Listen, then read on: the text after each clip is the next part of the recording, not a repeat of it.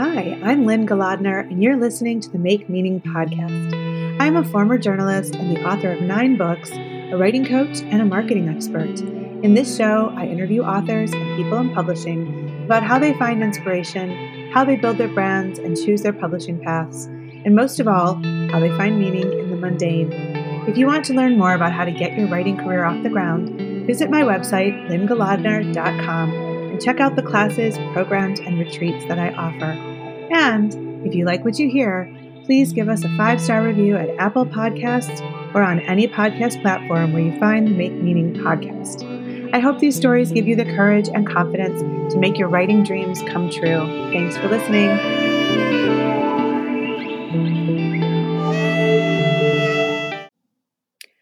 Blake Kimzey is one of the kindest, most easygoing, creative, and encouraging people I know. As founder and director of writingworkshops.com, he shepherds writing instructors and aspiring writers from around the world through a myriad of courses, webinars, and retreats. And I am grateful to be one of his regular instructors. But Blake is so much more than just an eager entrepreneur. A graduate of the MFA program at UC Irvine and a board member for the Elizabeth George Foundation, Blake is a Dallas based author of fiction and a screenwriter, as well as being a full time dad. His fiction has been broadcast on NPR, performed on stage in Los Angeles, and published by Tin House, McSweeney's, Vice, Longform, Short Fiction, Smoke Long Quarterly. The list goes on and on. And his work has been selected by Pulitzer Prize winner Robert Olen Butler for inclusion in the best small fictions. Blake's collection of short tales, Families Among Us, was published by Black Lawrence Press. He also co wrote with Kyle Miner a World War II movie about the wartime actions of Polish underground hero Jan Karski. It is set for production in 2023. I love working with Blake on a variety of classes that I teach and retreats that I lead through writingworkshops.com. And I admire his entrepreneurial, generous spirit that has led to astronomical global growth for what began as four writing classes in Dallas, Texas, only a few years ago. Today on the Make Meaning podcast, Blake and I explore his writing journey, his entrepreneurial journey, and just exactly how he has built such a fulfilling and motivating creative life. Lynne, thank you for having me.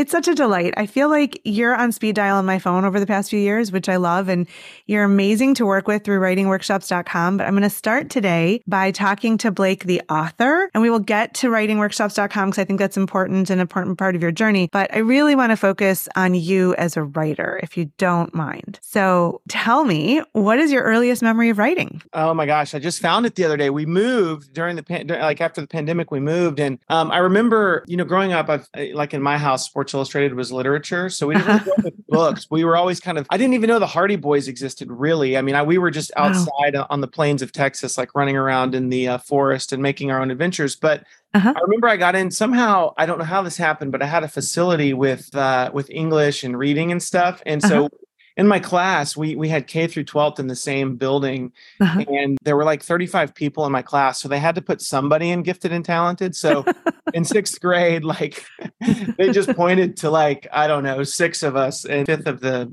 you know, or how I can't do math. But anyway, I had to I had to write this story, and I, I really loved. I guess I just seen King Arthur or something, and so I wrote like a bad rip off of that. And I had a thesaurus nearby because I was uh-huh. really into unique words because I used to run around annoying my older brother with made up words like therumba, which I don't even know what that is. It's a so great I word. I think you should have a new definition for it. Yeah, I yeah. So I just wrote this thesaurus heavy story like King Arthur ripoff called The Wince of Purell. And I don't even know it. So I found it the other day and showed it to my kids who are interested in reading and writing. And so uh-huh. from then I just thought that it was kind of cool to come up with stories and put them on the page. And so I didn't ever really have any guidance. And so I just kind of through reading figured out how to start writing stories after I guess sixth grade. So wow, that's amazing. And now, I mean, you have your hands full. You have three kids, family life, and of course, you're running this wildly successful entrepreneurial endeavor in writingworkshops.com. So tell me what you're working on in your writing career. I'd love to hear that whole journey and what you're working on now. Okay, yeah. So you know, I did not know anything about MFAs. I Uh-huh. started writing after my day job at the engineering firm, and then I in the in the in the mid aughts, I found some community college classes, Uh-huh. introduction to screenwriting. I probably took in 2005 at the local community college, and then I found introduction to fiction uh, in 2007, and I ended up taking the same class three semesters in a row. And I didn't know Wow. what a writing career was. I didn't know how you got your book on the shelf at Barnes and Noble, but I did know that I loved leaving the engineering firm and reanimating at night Uh-huh. at this community college class where we had to read and we had to write stories. And that was kind of the terror of my first deadline where, oh, I have to turn in, you know, a shitty first draft, you know? right. Yeah. And uh, from there, I've just kind of always been obsessed with like the next thing in terms of, you know, write, write a short story, write another one, always have, you know, because I, I remember the uh, instructor, Chris Carpenter, my first uh, mentor, is like, you know, I can tell you guys are within your first 20 stories. And that Uh-huh. was kind of, he didn't mean it. He meant it as like a get, get to story 21, get to story Yeah. 22, develop that muscle. You know, he's like, you know, you guys are just in your first 20 stories. Uh-huh. And I thought, wow, you know, for his class, which I took three semesters in a row, I, I got to nine stories just because of his assignment. So sure. Sure. that was kind of that mythical number of 21. And then I discovered George Saunders as a lot of people who were, who really kind of came out of their shell in the mid aughts. And I Mhm. was like, oh, that's so different. And I thought, you know what, I'll just be like George Saunders, which is a lofty goal, I know. but I'll just write short stories. And I never, I never thought I'd write a novel. I never Uh-huh. thought I had the facility or the imagination or the attention span to write Uh-huh. a novel. Uh-huh. And then all of a sudden, one day, my my stories started kind of outgrowing the form. Hmm. I found myself out of graduate school, back in Texas, working at the engineering firm. Uh, this was back in 2014, and I was like, I need to write a novel. That's kind of the next thing. Sure. So it took me about three years to write a novel, and I got an agent, Uh-huh. and we sent it out in 2017. Uh-huh. And uh, I thought I was on the launch pad. Uh-huh. I had like a translation agency, I had an international agent, I had a Hollywood agent, and he's like, my agent was like, we've got a great team assembled. Uh-huh. Oh my gosh, this is going to happen. I'm going to get to retire at you know whatever age I was. Anyway, so we sent it out, and nothing happened. The Oh. did not sell Yeah. And I, you know, I kind of licked my wounds at that time because I told a handful of people. Now I hadn't put it on social media that I was going out on quote unquote submission, Yeah. but I, it what was a very private failure felt very public. Even though I told yeah. a few, a handful of people, I was like, oh my gosh, you know. And so I licked my wounds for a little bit, wrote another novel. Uh-huh. My agent sent that one out, and Uh-huh. it didn't sell. Ah. Ah. Ah. so so it, it's one of those things where it's like you know what? I was so thankful for that first time actually that the novel didn't sell because i i kind of knew that that was a possibility the second time around. Sure. and on that second novel i really didn't want to give up on it and Okay. i i had gone to the to the austin film festival back in 2019 and listened to david benioff and uh, liz hannah and db weiss and all these great screenwriters and television writers Uh-huh. talk. And and I was so inspired there and I'd always wanted to get into you know television and, and screenwriting. And I was like I don't want to give up on that novel that second one that didn't sell. I really think there's something there. So I turned it into a screenplay. Mhm. it got some notice on the blacklist. I like one night I'm making burgers and a producer emails me he's like hey can you talk and I was like sure you want to talk next week he was like how about in five minutes Ooh. and it was one of the producers of The Irishman and Lone Survivor and all ah. these. And so so now I feel like my career focus is on screenwriting. You know, I'm working on another novel. I'm like 100 pages in. Uh-huh. I would describe it as like uh, The Shape of Water meets Stranger Things. Okay. And but really just screenwriting is kind of full steam ahead and I have a screenwriting partner Uh-huh. who we do all of that together. And so Nice. that's been really nice. So I feel like I'm very career focused but in a less panicked way than I was in graduate school because I came to this great understanding that no one's waiting for the next Blake Kimzey novel. so I can take my time. I, I can I can write something that's meaningful to, to me as the writer, has to mean something to me first. So yeah. I really slowed down in my writing practice. And that's allowed, you know, when I finish something, I let it sit for a while. You Mhm, know, mhm. when I was taking that first, you know, community college class, it was like, write the next thing, write the next thing, send it Yeah. out, sh- you know, short fiction publication. But you know, it, I love those stories. They're those early stories I wrote. They're layers of strata in my development. But Mhm. if I could go back and rewrite all of those, I'm sure I would. But I'm Yeah, not obviously yeah. going to do that. But Sure. I feel like I'm just taking my time a little bit more, and that's opened up so many more opportunities because I'm not so frazzled. You know? Yeah, yeah, for sure. Wow, what a journey. I mean, and and those the I guess seesaw of emotions too that, you know, oh, it's going to go. Oh, it didn't go. Oh, it's going to go. Like I just, and you're not alone in that. Like I've heard of so many writers who they land an agent, but maybe they don't sell the book or they can't get the agent, but then somebody discovers the book or you know like there's just so many different ways and and yet you're you're persevering and you're still writing and and and then it just sort of turned into screenwriting which is so cool that's amazing yeah yeah i have a i have a coffee mug you know for writingworkshops.com i was like let me try out a let me try out some literary swag which uh-huh.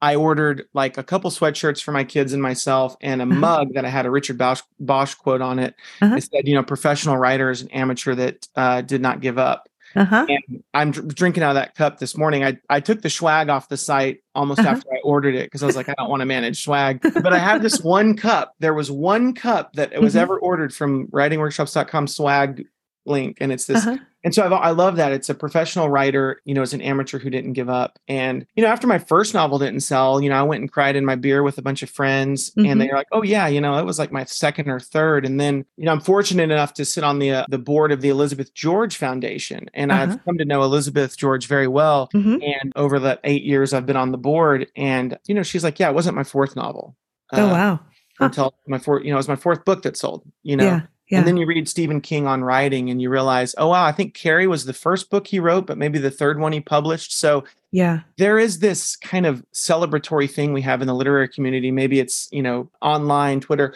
We celebrate the kind of debut or the young, mm-hmm. you know, the young artist who is at the height of their powers. But, mm-hmm. and that can get us discouraged if we don't. I, yeah. I say us, that can get, that got me discouraged. Yeah. And so I, I, feel like I've overcome that. I still want to be published. I still want to publish a novel. I still want to get a movie made. You know, I want to have a writing career. Yeah. But I think about my dad who plays basketball at 70 and he uh-huh. just bats up and shoots threes from the corner. And I'm like, that. basketball is a game I can, uh, God willing, I can play until I'm old. Yeah. And that's what I think about writing. I used to yeah. think it had to happen now, but God willing, I still have my faculties and stuff. I could write, you know, as a 70 year old, as an 80 yeah. year old. So yeah. uh, it'd be nice if it happened now, but I feel like I'm in it for the long haul. Yeah, for sure. You know, I've been uh, coordinating the books track for the ASJA virtual conference in June. And one of the sessions that I pulled together is It's Never Too Late to Write a Book. And I just, four women that I happen to know really well who all had their first novel published after age 50. And actually, I think one or two is like after 60, and they're all speaking about it. And it's just, it's so important to keep going. Some had other careers and then turned to writing, and some just plodded along until it happened, you know, and it's never too late. So I love that. I well, that. that's why I love what you're doing with Scotia Road Books. I mean, it's ah. w- women authors over 40. Yeah. Um, yeah. And kind of putting put giving them that platform and that expertise to get their work out into the world into the hands of of people who will who will love it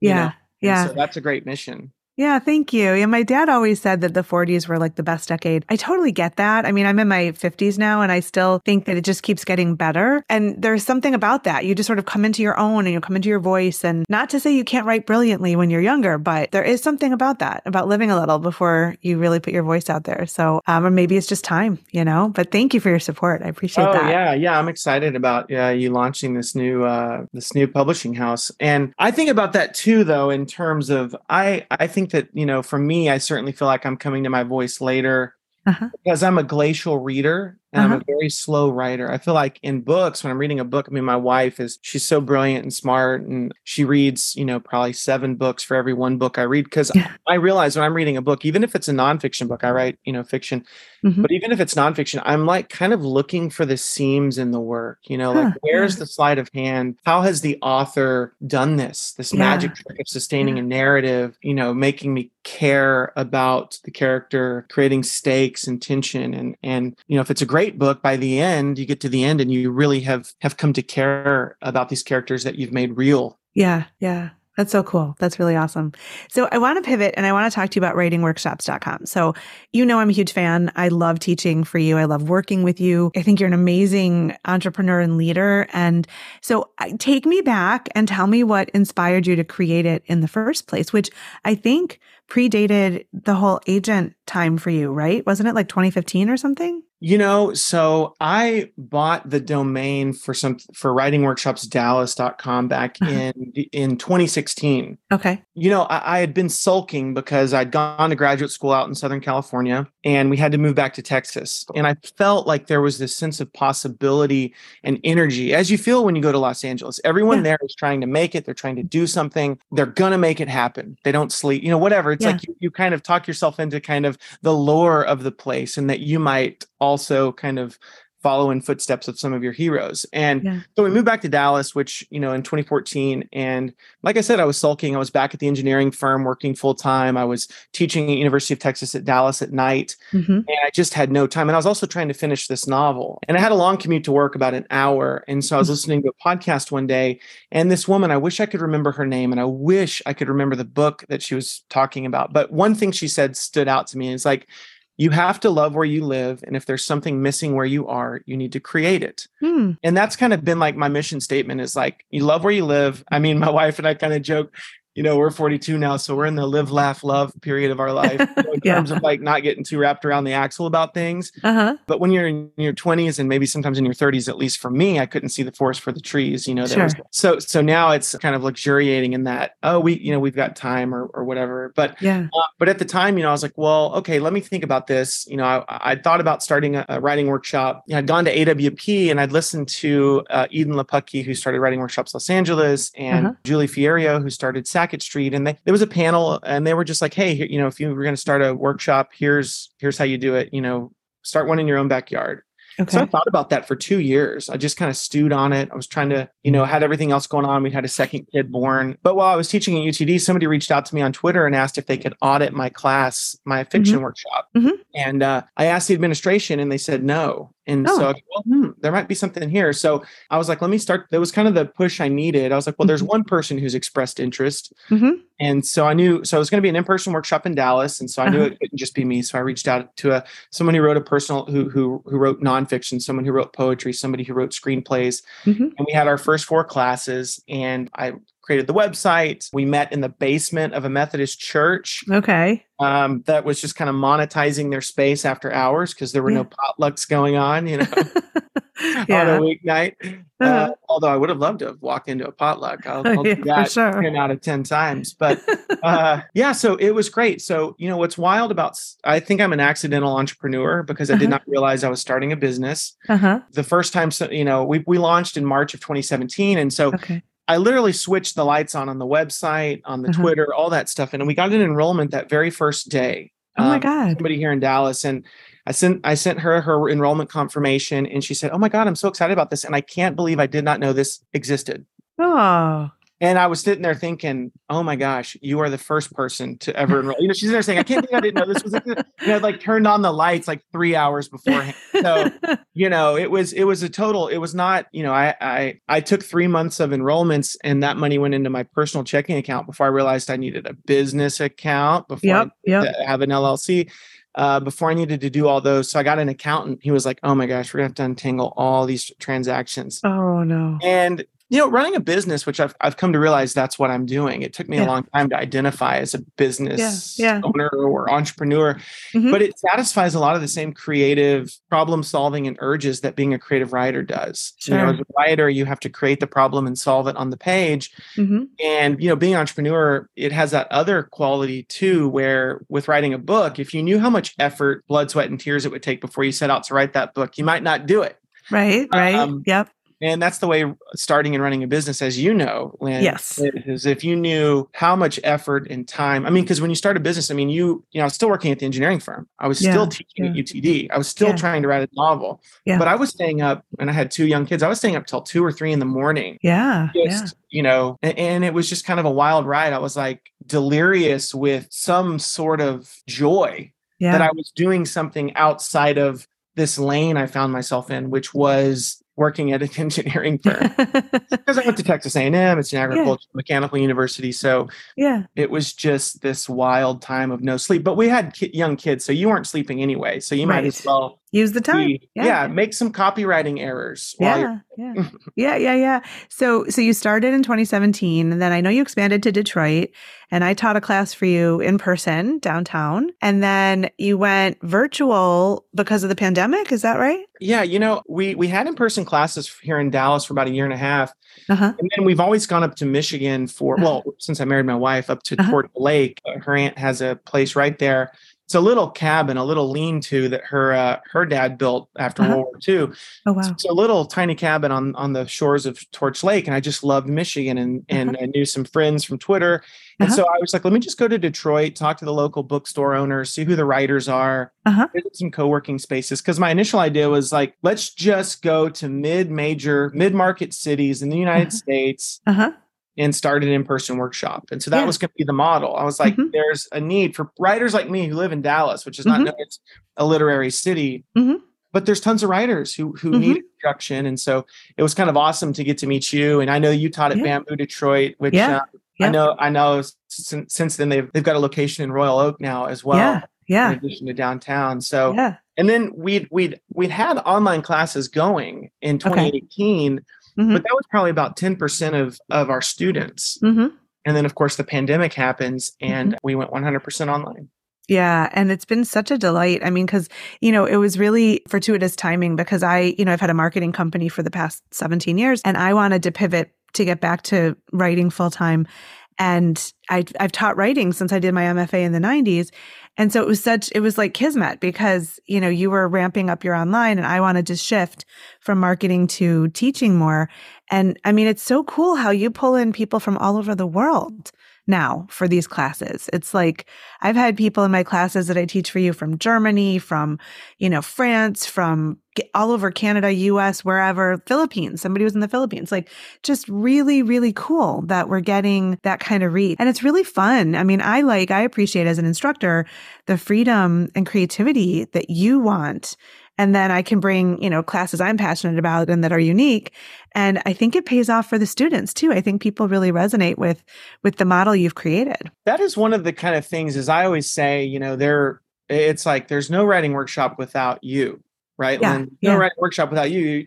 You're teaching finding your voice, you're yeah you're teaching line breaks in poetry you're hmm. teaching a book accountability workshop which all these things kind of braid together with the uh, individual workshops you teach on your own and then your yeah. individual retreats you might take to say nova scotia or the one you do with us to uh yeah. to Mackinac uh, island yep and i honestly can't believe that something that started in the basement of, a methodist church in east dallas gets mm-hmm. people to enroll from all over the world and that really is and i'm not shining anyone on but that's just a testament to the quality of the teaching artists that we have the passion because there's no class on the website that i have assigned a teacher to teach i didn't mm-hmm. say hey lynne Golodner, will you teach a finding your voice class. Right. You just brought your energy, your enthusiasm, and your passion for that, and for the the the way you see yourself and your students as emerging yeah. writers let's tap into that let's find that voice or yeah, yeah. let's demystify the poem and look at line breaks or right, right. and so every class that's on there is is honestly a miracle to me that there's instructors who who want to teach that there are students who want to be connected to the time talent and attention that they're going to get from yeah. the teaching artist and so for me it's really interesting i mean i'm i'm writing a ton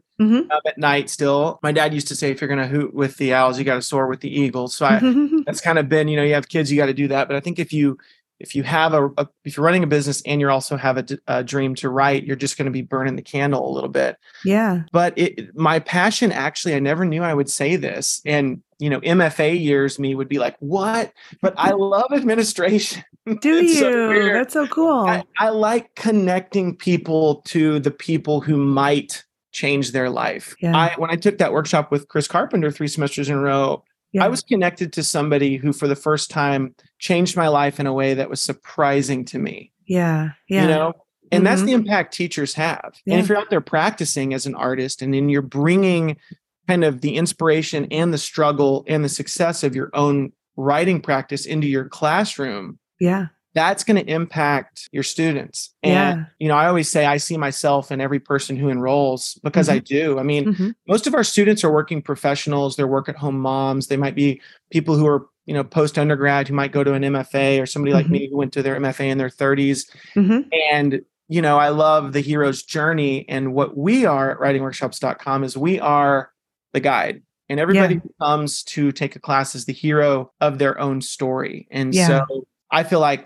the kind of honestly, without sounding cheesy, the honor of my life is just assembling world class guides. Yeah. you know? Yeah, for sure. So so this is awesome and you're obviously great at being an entrepreneur as well as juggling multiple projects. So I wonder what's next for you. Are you looking at evolving writing workshops, expanding, starting something new or just you like the flow of how things are going now? You know, I like the flow of how things are going now. You know, it, it, I think about what is enough. I feel mm. like, gosh, I mean, for eight years, we lived in an 800 square foot house with 3 Uh-huh. kids. So all three of our kids, my our daughter and my two boys, they slept in the same room. They had two bunk beds. And so, Uh-huh. you know, we kind of got, we, we couldn't afford to stay in our neighborhood because we lived in a Mhm. 800 square foot house. And so we Mhm. finally moved, you know, outside of town into a, you know, a three, two. So just a Mm-hmm. little bit bigger of a house Mhm. But i kind of i kind of have this thing about you know my my wife and i we both lost our mothers when we were younger and Mm. so there's this idea about time about Mhm. um, tomorrow's never promised and kind of Yeah.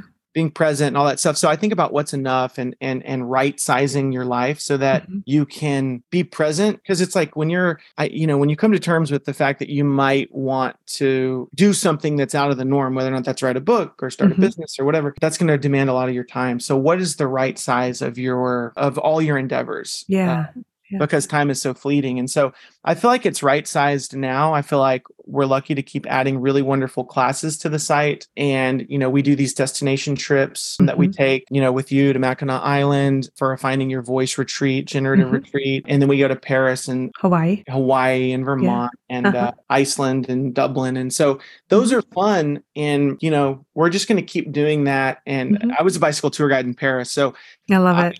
I, you know, for a year and a half in my 20s. So I love people. I've always loved people. I've always loved hearing other people's stories. And so I feel like I'm kind of living my dream right now, which is in a weird way administering or facilitating the connection for people to to Yeah. practice their craft and then also to get to to be a tour guide again Yeah. when I Yeah. go on these trips, I'm not I'm not a teacher. I'm Yeah. I'm a bag handler, a van driver, a direction giver, and all that other good stuff. So that that seems to be where I I need to be. You know, I love it. there are, there are so many other things I would love to do, hmm but right now I just don't have the time to do those things, and so I'm just trying to focus on being the best I can as an administrator hmm for writingworkshops.com and then also working on these um, really amazing opportunities that are kind of opening up as a, as a writer for me again I love it. I love it. Well, I can't wait to hear all the great news that's to come from you and to read or watch your work and be your biggest cheerleader. I I'm really so grateful that I know you, Blake Kimzey, and I that I get to work with you and I learn a lot from you. I just think the way you run writing workshops is beautiful and generous and it's just such a joy and I'm I'm grateful for the opportunity and I I can't wait to read your words. So, you know, I came up to Detroit and started an in-person workshop, and you took a chance on me. I didn't take a chance on you, Lynne Golodner. well, and here it we are, maybe what is it, five years later. So Yeah. I feel like I feel like people are taking a chance on me, and so yeah. thank you for that, and just also thanks for the conversation today. I'm happy to know you and and to get to work with you and be inspired also by all the things you're doing, such as launching Scotia Road Books. Kindred spirits. I love it. We're each other's cheerleaders. And for everybody listening, this was Blake Kimzey. And you should definitely go take classes at writing workshops and wait to read his books and watch his movies. So thank you, Blake. I appreciate you being on the podcast. Thanks for listening to the Make Meaning podcast with Lynne Golodner. You can find us wherever you listen to your favorite podcasts. If you like what you've heard, subscribe and share this episode with the meaningful people in your world. And please leave us a five star review on your favorite podcast platform. You can learn more at makemeaning.org or lynnegolodner.com.